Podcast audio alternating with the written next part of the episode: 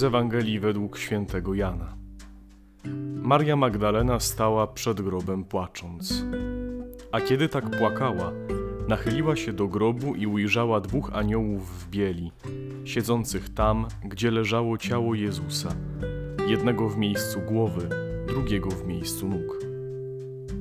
I rzekli do niej: Niewiasto, czemu płaczesz? Odpowiedziała im: Zabrano pana mego i nie wiem, gdzie go położono. Gdy to powiedziała, odwróciła się i ujrzała stojącego Jezusa, ale nie wiedziała, że to Jezus. Rzekł do niej Jezus: Niewiasto, czemu płaczesz? Kogo szukasz? Ona zaś, sądząc, że to jest ogrodnik, powiedziała do niego: Panie, jeśli ty go przeniosłeś, powiedz mi, gdzie go położyłeś, a ja go zabiorę. Jezus rzekł do niej: Mario. A ona, obróciwszy się, powiedziała do niego po hebrajsku: Rabbuni, to znaczy mój nauczycielu.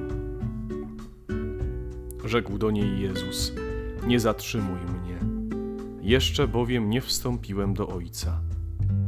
Natomiast udaj się do moich braci i powiedz im: Wstępuję do Ojca mego i Ojca waszego, oraz do Boga mego i Boga waszego.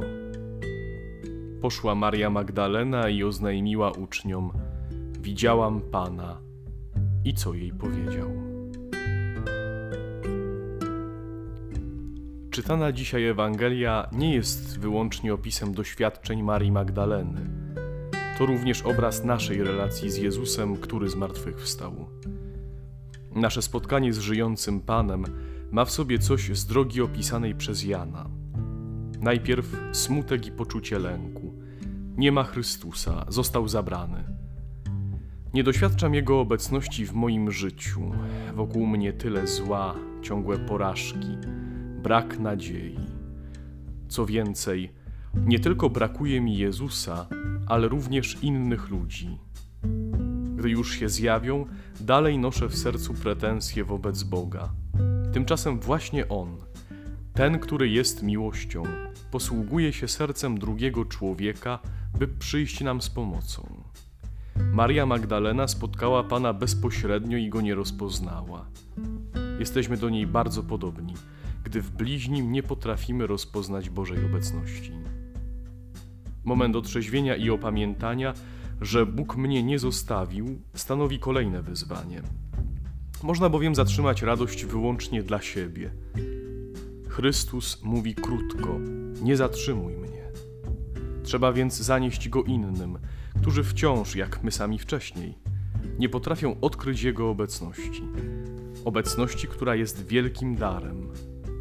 Jezus należy do Ojca i tylko z miłości, nie za sprawą naszych zasług, bo wiemy, że grzech redukuje je tak naprawdę do minimum.